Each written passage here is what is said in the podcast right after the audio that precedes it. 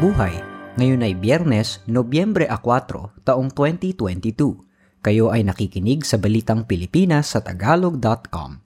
Sa ating pangunahing balita, utang ng Pilipinas mahigit sa 13 kalahating trilyong piso na.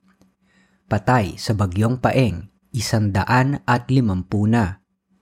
Lalaki sa Japan, pasabit-sabit lang, kumikita ng malaki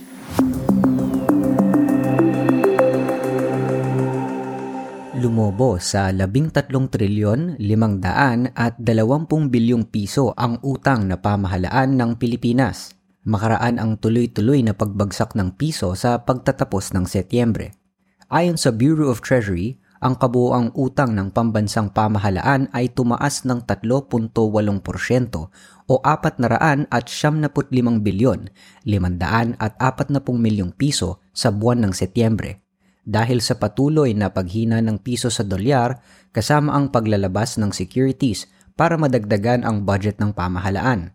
Sa unang siyam na buwan, ang pambansang utang ay tumaas ng isang trilyon, pitong daan at siyam na pong bilyong piso o 15.2% simula noong Desyembre taong 2021. Ang bulto o siyam na trilyon, tatlong daang bilyong piso na utang ay mula sa lokal na pangangailangan ang utang mula sa panlabas na pinanggalingan ay tumalon din ng 4 na trilyon, 200 at 20 bilyong piso o 3.4% mas mataas kaysa noong pagtatapos ng Agosto.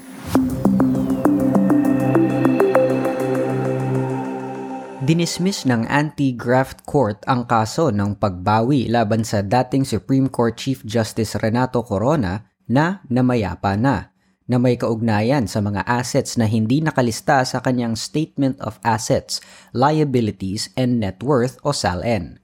Sa desisyon ng Sandigan Bayan, 2nd Division noong Nobyembre 3, sinabi nitong wala sa lugar ang mga aligasyon kay Corona dahil ang mga kinwestyong assets ng dating Chief Justice ay hindi naman hindi maipaliwanag na kayamanan kung hindi, hindi lamang nabanggit sa kanyang SALN. Sinabi ditong si Corona at ang kanyang mga tagapamana ay napatunayan na ang kanilang kita ay kayang sumuporta sa kakayahan nilang bilhin ang mga questionableng pag-aari. Kung matatandaan, si Corona ay natanggal sa pwesto noong Disyembre 2011 nang hindi maipaliwanag ang 180 milyong pisong pag-aari sa kanyang SALN. Ang Senate na noon ay naging impeachment court ay hinatulang mabilanggo si Corona noong Mayo 2012. Dahil naman sa desisyong ito ng anti-graft court, maging ang forfeiture case laban sa mga tagapamana ni Corona ay na-dismiss na rin.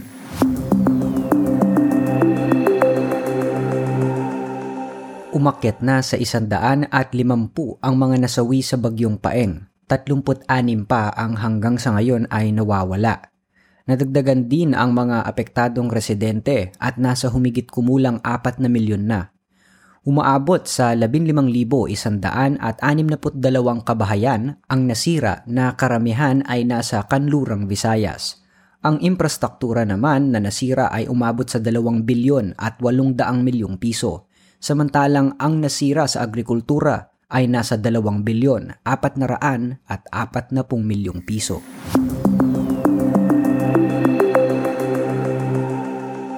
Hindi na sapilitan ang pagsusuot ng face mask sa mga lugar ng trabaho ayon sa Department of Labor and Employment o DOLE. Sinabi ni Labor Secretary Bienvenido Laguesma na ito ay sumasakop sa lahat ng manggagawa at lugar ng trabaho sa pribadong sektor. Hindi lamang kasama sa direktiba ang mga pasilidad na pangkalusugan tulad ng klinika, ospital, laboratory, nursing homes, dialysis center, medical transport vehicles tulad ng ambulansya at paramedic rescue vehicles at ang mga pampublikong transportasyon sa lupa, himpapawid at karagatan. Gayunman, sinabi ni Laguesma na ang mga pinagtatrabahuhan na maliit ang espasyo at hindi maganda ang ventilasyon ay maaari pang pagsuotin ng face mask ang kanilang mga empleyado. Gayon din, kung nagtatrabaho ang mga ito sa may kinalaman sa kaligtasan ng pagkain o may insidente ng mga nakakahawang sakit tulad ng flu at tuberculosis.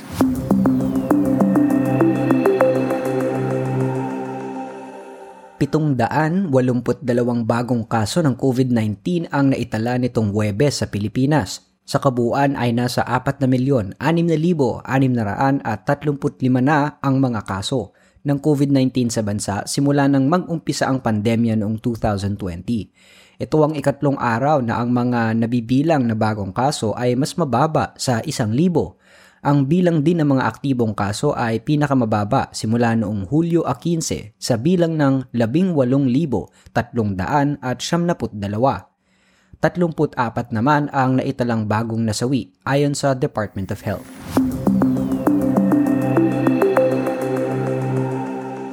Dalawang wind energy projects ang sinimulan ng dalawang kumpanya sa Katimugang Luzon makaraang magtayo ng meteorological masts na susukat sa hangin sa lugar.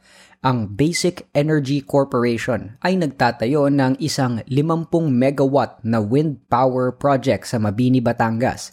Inaasahang magsisimula ang operasyon ng proyekto sa 2027. Ang Alternergy naman ay nagsasagawa ng wind project sa Alabat Island sa Quezon Province na ang lakas ay nasa 50 megawatts din.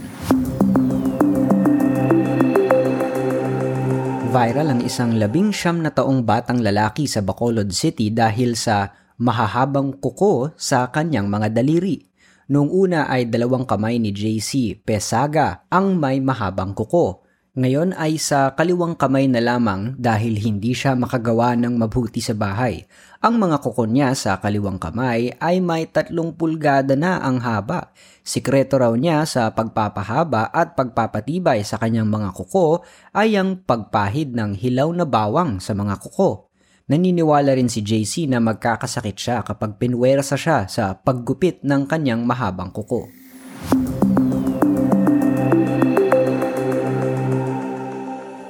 Sa balita sa palakasan. Dalawang programa sa palakasan ang isusulong para matupad ang mandato ng Philippine Sports Commission o PSC. Sinabi ni PSC Chairman Nolly Ayala na ang ito ay ang proyektong Duyan ng Magiting ng kanilang entry-level program at ang proyektong Gintong Laban para sa mga pangunahin at high performance na mga atleta. Sinabi ni Ayala na ang mga programang ito ay para makabuo ng tunay at mas malawak na grassroots program at programang susuporta sa mga atletang nakikipaglaban sa labas ng bansa. Ang Duyan ng Magiting ay magsisimula sa mga barangay.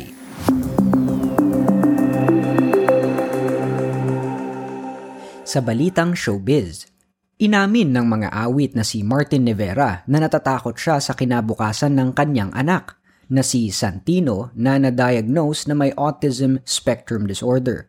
Sinabi ni Martin na ipinagmamalaki niya ang kanyang anak subalit natatakot siya na hindi siya mananatiling nandyan para sa kanyang anak.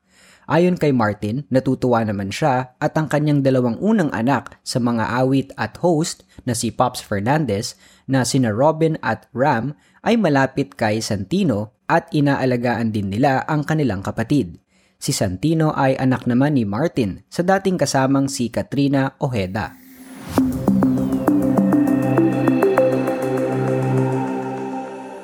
Sa balitang kakaiba, isang 38 taong gulang na lalaki mula sa Tokyo ang binabayaran ng 10,000 yen ng pasabit-sabit lang Sikat pa siya sa social media dahil 250,000 ang kanyang tagasunod sa Twitter. Si Shoji Morimoto ay kinukuhang kasama o kumpanyo ng kanyang mga kliyente. Payat at hindi kagwapuhan pero marami sa kanyang mga kliyente ang paulit-ulit na siyang inuupahan kasama ang isa na 270 beses na siyang binuk. Kabilang sa kanyang mga nagawa na binayaran siya ay ang samahan ng isang taong gustong maglaro ng siso sa parke. Gayon din ang pagngiti at pagkaway sa isang tren kung saan nakasilip ang kanyang kliyente na hiniling sa kanyang ihatid lamang ito ng tanaw. Gayunman, namimili rin si Morimoto sa mga ipinagagawa sa kanya ng kliyente. Tinanggihan niya ang isang nagpapatulong na buhati ng kanyang refrigerator at ang isang nais na magpunta siya sa Cambodia. Ayaw rin niyang tanggapin ang mga kahilingang may kinalaman sa pakikipagniig. Nasusuportahan ni Morimoto ang kanyang asawa at anak dahil sa kanyang trabahong ito.